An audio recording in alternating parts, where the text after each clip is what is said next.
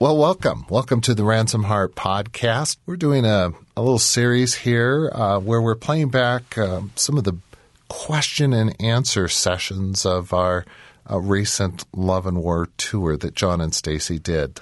Uh, some great questions, some great interaction, uh, just some wonderful evenings together. And we captured from the live audience some of their questions that we think would really be an encouragement to you. So Um, let's present a few of these and, and really hope that it's stimulating, provoking, and uh, and helpful. Another thought, another question.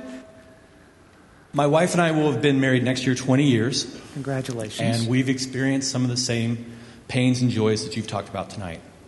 But one of the things that's extremely painful for us to watch sometimes is to see our friends going through something. And I'm talking about friends from college to friends from work to friends from church, all over the place. What do we do when we see that situation, and how do we uh, reach out to them and help them? Mm. What? Wow, what a great heart. What a great question. Um, well, it's, it's also broad because it would depend. On what's needed. Yes. Yeah. On, on what is needed. But yeah, the, the praying for them is key. One of the things that has um, saved John and I and, and helped us in to know what to offer and when is by asking Jesus and by developing a, a conversational intimacy with him, uh, practicing and learning, listening prayer, to ask him what... What do we do? Do we have them over? Do we give them a book? Do we, or is it just praying? And he will guide. Mm. He will, he will, which is incredibly helpful. Mm-hmm. Mm-hmm. Boy, the more, the more you begin to pay attention, the more you're going to realize, if you haven't yet, um, people are hurting. Marriages are hurting. We were really shocked as we began to work on this book and talking to friends and family, church, and realizing, wow, Um, and so to offer presence, comfort, conversation, but also um, help is a huge gift to other people.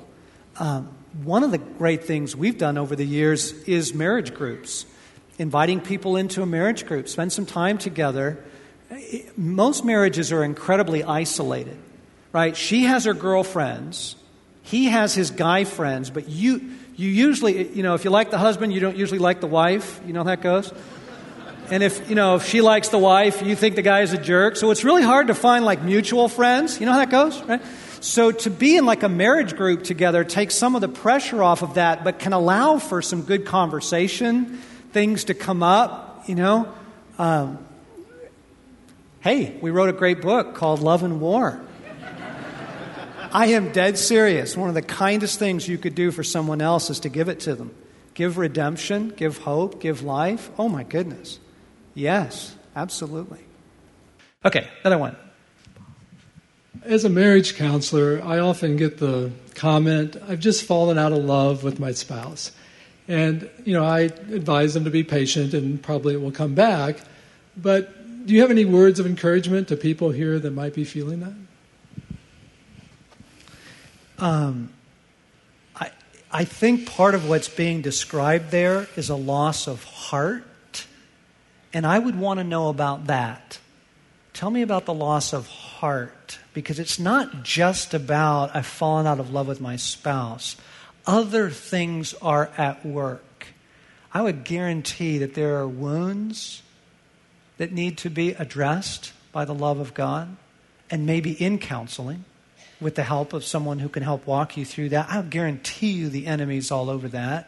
I would want to know about the loss of hope, the loss of heart, wouldn't you? Mm-hmm. There's more There's more to the sentence there.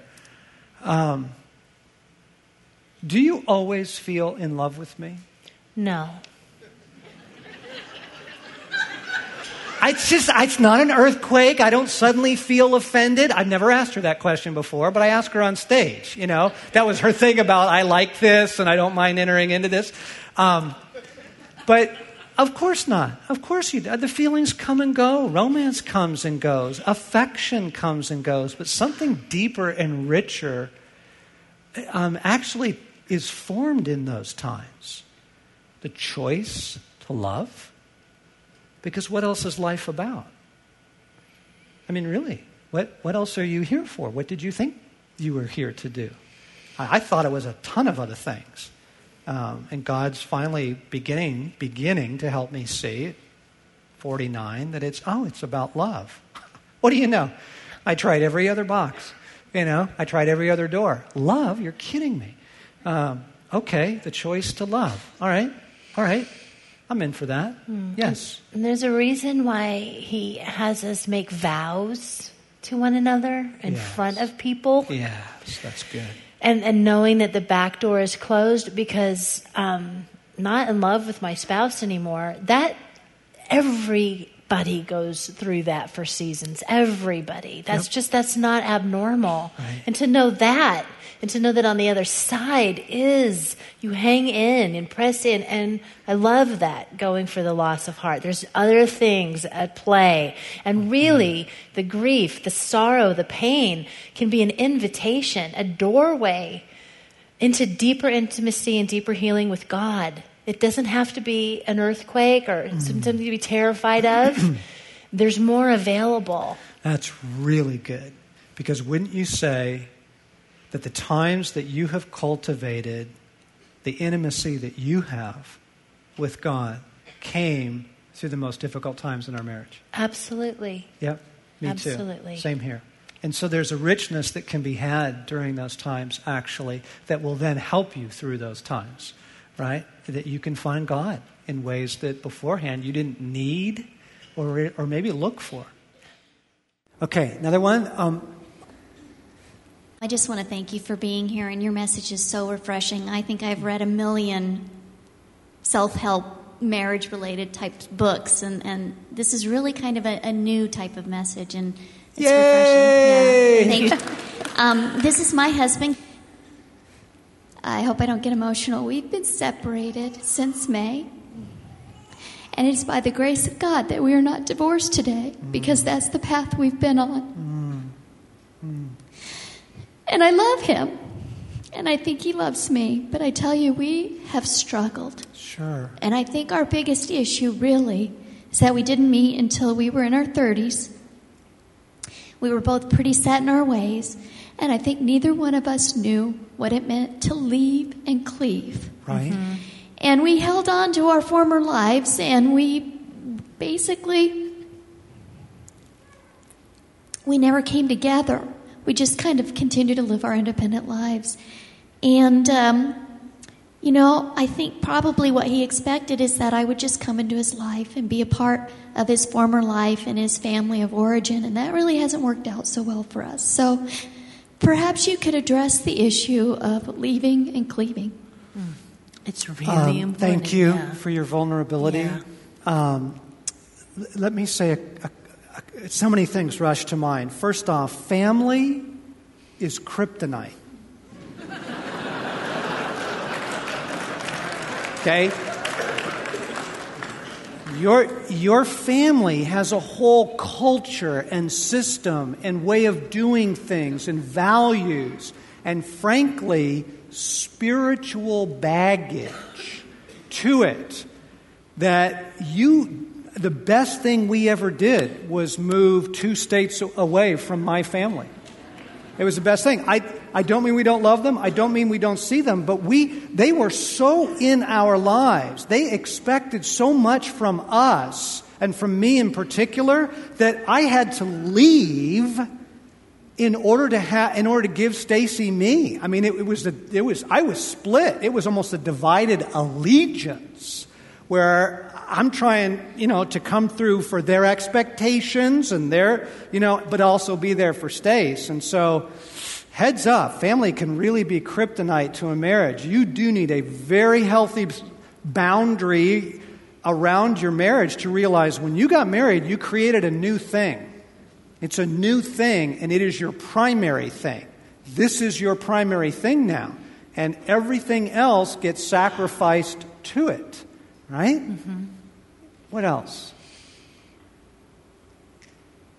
Well, I just recognize that it can be difficult to get married later in life because you are sufficient.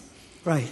two sufficient people right. needing to learn to sacrifice mm-hmm. and to lay their life down for one another.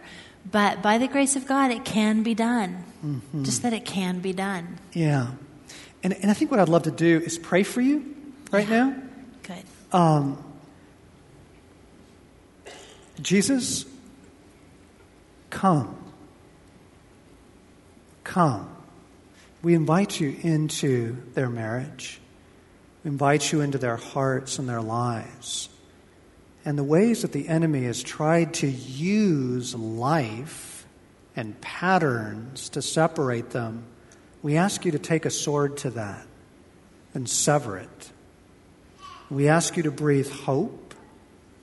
Jesus, we pray that you would help them to realign their perceptions of one another, that you would remove the ways they misperceive each other, and that you would bring a true perception. Show the agreements. Show them both the agreements that that they're making. And, and give them the strength to break those. Jesus, we pray that the Spirit of truth would come into their marriage, that your love, that your life would. Jesus, we ask you to remove what is in the way, that there would be forgiveness, genuine forgiveness, and that there would be hope, and that there would be love. We pray restoration in the name of Jesus. Amen? Amen.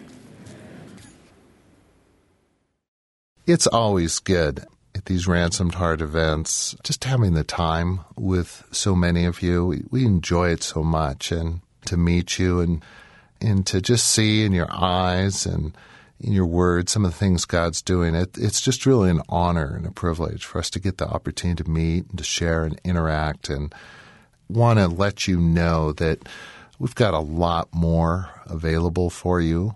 We've got information, resources, and things that I think would just encourage you in your walk and your life with Christ. So you can go to ransomed heart dot com or go to the Ransomed Heart Podcast.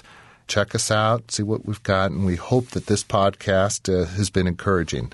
And look forward to uh, sharing with you again next week.